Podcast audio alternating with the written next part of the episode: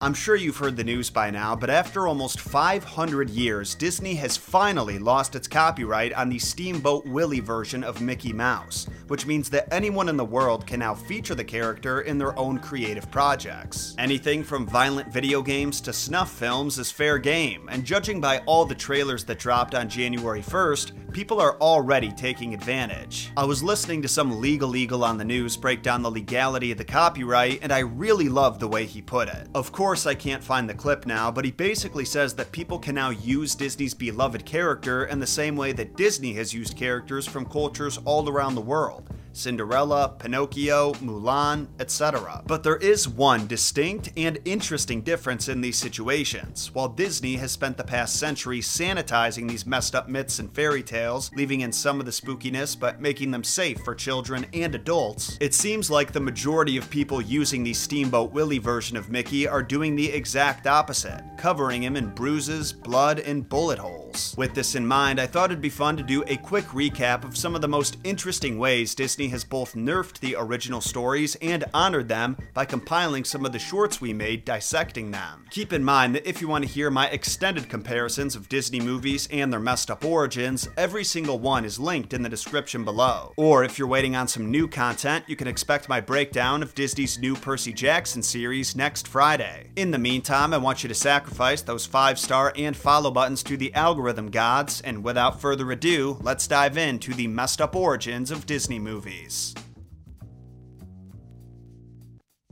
Why is a raven like a writing desk? Why is a what? Did you know that the Mad Hatter's famous riddle from Alice's Adventures in Wonderland was never meant to have an answer? Uh, you were seeking uh, some information of some kind? The author, Lewis Carroll, declared that himself in response to receiving numerous letters from fans who were desperate for an answer. But when their demands didn't stop, he decided to come up with one. Now, by this point, his readers had given him a few good candidates, including Both Stand on Their Legs, They Ought to Be Made to Shut Up, Poe wrote on both, and they both produce notes, but neither are musical. All fine answers, but the one Lewis Carroll suggested is definitely the most on brand, because it can produce a few notes, though they are very flat, and it is never put with the wrong end in front. Note that never is spelled like the word raven backwards, so ironically, it was put with the wrong end in front in that instance. Comment your favorite answers below, or if you're clever, come up with your own answer to the age old question Why is a raven like a writing desk?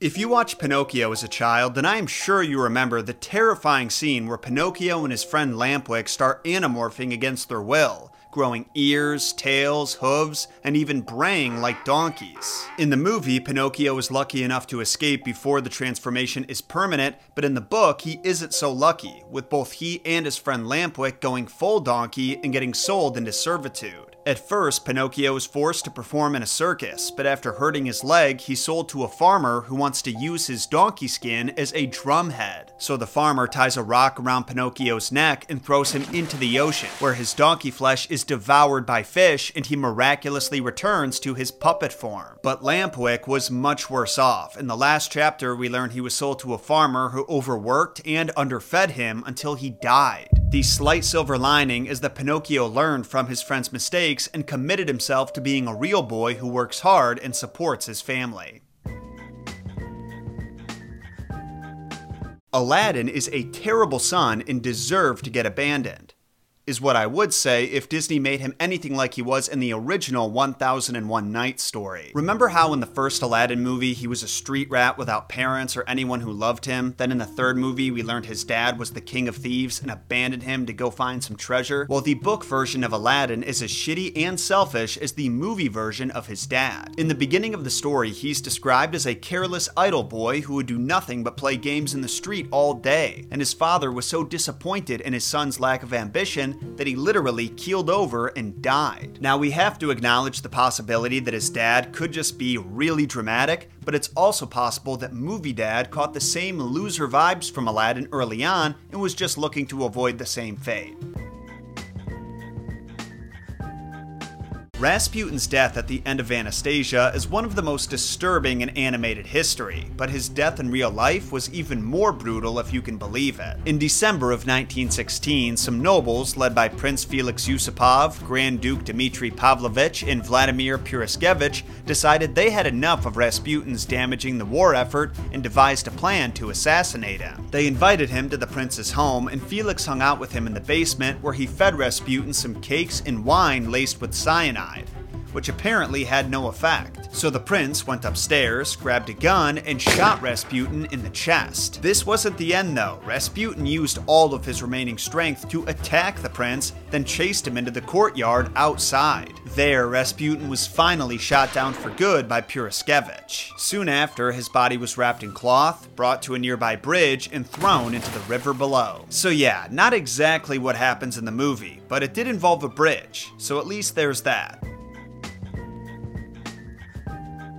Most people are familiar with the Pied Piper and his abduction of Hamelin's children, but do you know why he took them? If the folklore is to be believed, in 1284 CE, the German town of Hamelin was overrun by disease infested rats, and the residents were desperate for a solution. Enter the Pied Piper, who agrees to rid the city of the dirty little terrorists in exchange for payment, and the mayor agrees to his terms. Using his enchanting pipe, he leads the rats out of the city into a river where they all drown. Only when he returns to Hamelin, they refuse to pay the piper. So he takes his revenge by using the same pipe to hypnotize 130 of Hamelin's children and lead them into a cave in the mountains where they're never seen again. And I'll admit, this story is hard to believe because it involves a magic flute that hypnotizes rats and children alike, but historians have presented more practical explanations. If you want to hear those explanations, check out my episode called The Messed Up Origins of the Pied Piper on YouTube. Did you know that one of Maui's most well known myths is about his death? And that he died violating the goddess of death? The story goes that Maui wanted to attain immortality, something he would have already if his father didn't mess up his baptism, and his genius plan for doing this was to reverse the birthing process on the goddess Hine-nui-te-pō. He tracked down the goddess's home, quietly snuck inside, and turned into a worm while his brothers disguised themselves as birds and watched from the windowsill. Then, as he made his way into the goddess, his bird brained brothers couldn't help cracking up at what they were were seeing. The erratic chirps of four different birds startled her out of her slumber, but Maui was in too deep to take notice that she was awake. And just when he thought he made it inside and that his wildest dream was about to come true, the obsidian teeth that surrounded her fun tunnel crushed him to death. The goddess watched as the lower half of her assailant stumbled backwards and collapsed to the ground but she didn't need to see his top half to figure out his identity. When she spotted the four birds with tear filled eyes and the fishhook laying by his feet, she knew that she had just killed Maui the hero to humankind. With the death of Maui, both he and we humans lost our chance to ever gain immortality. And the part that might shock you the most is that this is the story Disney used as inspiration for Maui's downfall in the opening scene of Moana. Only instead of Maui seeking eternal life for himself and mankind, he was after the power to create life. If Disney stayed true to the OG Rapunzel story, Tangled would have been a much darker film. Remember in the beginning when Mother Gothel abducts baby Rapunzel after the miracle flower was used to save her mother's life and she inherited some of its traits? Well, this is surprisingly close to the Grimm brothers fairy tale with one big difference. In the fairy tale, her father gave her up. You see, just like in the movie, Rapunzel's birth mother is having a rough time with her pregnancy and is getting some weird cravings, specifically for a plant plant called a rampion. Well, the only rampion growing nearby was in their neighbor's yard, which was a problem because their neighbor was a witch, and when she caught the father trying to steal it, she threatened to put a curse on him unless he promised to give her his baby. And the father, wanting to spare himself and his wife from being turned into a newt or worse, agreed to the witch's terms, and the moment his daughter was born, he gave her away and she was locked up in a tower. Disney managed to incorporate so many elements of the original story into their movie, what with the pregnant mom needing a plant to survive and that leading to the baby getting taken away by a witch. But at least in the movie, she was taken against their will, where in the story, she was used as a bartering chip. Christopher Robin grew up to hate Winnie the Pooh. Here's why. The stories that Winnie the Pooh's creator, A.A. Milne, wrote about the bear were inspired by the real adventures that his son, Christopher Robin, went on with the stuffed animals in the woods behind their vacation home. The first Pooh story was obscenely popular since its debut in a 1925 London newspaper, and most readers knew it was inspired by real people and events, so six year old Christopher Robin became a celebrity with no say in the matter. To make matters worse, the school bullies and his own cousins mocked him mercilessly because of his connection to the famous teddy bear. Christopher Robin has said that despite the overwhelming influence it had over his life, he really enjoyed Winnie the Pooh and being famous when he was a kid. It wasn't until he reached adulthood that he began resenting his dad and the business that he built using his childhood toys. He felt that his father found success by standing on his adolescent shoulders, by exploiting his childhood. He said that his father stole from him the opportunity of making a name for himself and left him with the empty fame of being his son.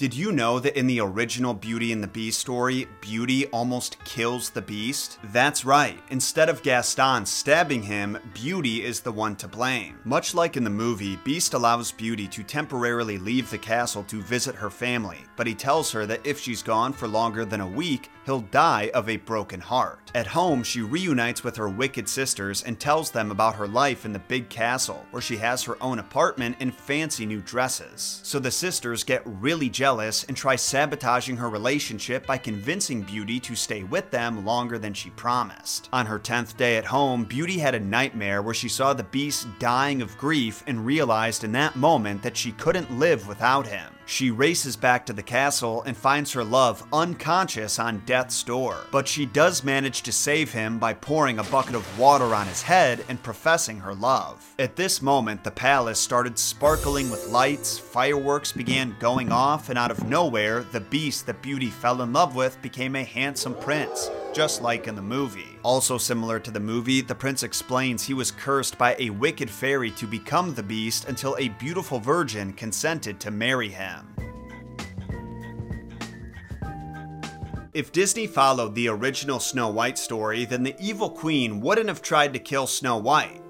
Only once she would have done it three times. The first time, she goes to the dwarf's house disguised as an old peddler woman selling lace, and when Snow White buys some, the queen offers to lace up her bodice, and she ties it so tight that Snow White actually passes out from lack of oxygen. Luckily, the dwarfs return just in time to cut the laces and she can breathe again. The next day, the queen learns that Snow White survived, so she disguises herself again and sells Snow White a poisoned comb. Snow White then let the stranger brush her hair with it, and she passed out out immediately. But once again, that night, the dwarves came back and pulled it from her head, saving her life. Now, on the third day, when the queen found out that Snow White still wasn't dead, she was furious beyond belief. She needed a plan that was absolutely foolproof and crafted the poison apple that would kill her. The queen was a tricksy one, though. She only poisoned half the apple, so she took a bite out of the safe side to convince Snow White that it was okay. Then she handed it to her through the window, but barely a moment after the apple touched the girl's lips, she fell dead. Now, if you know the full story, then you'll remember that Snow White does go on to be saved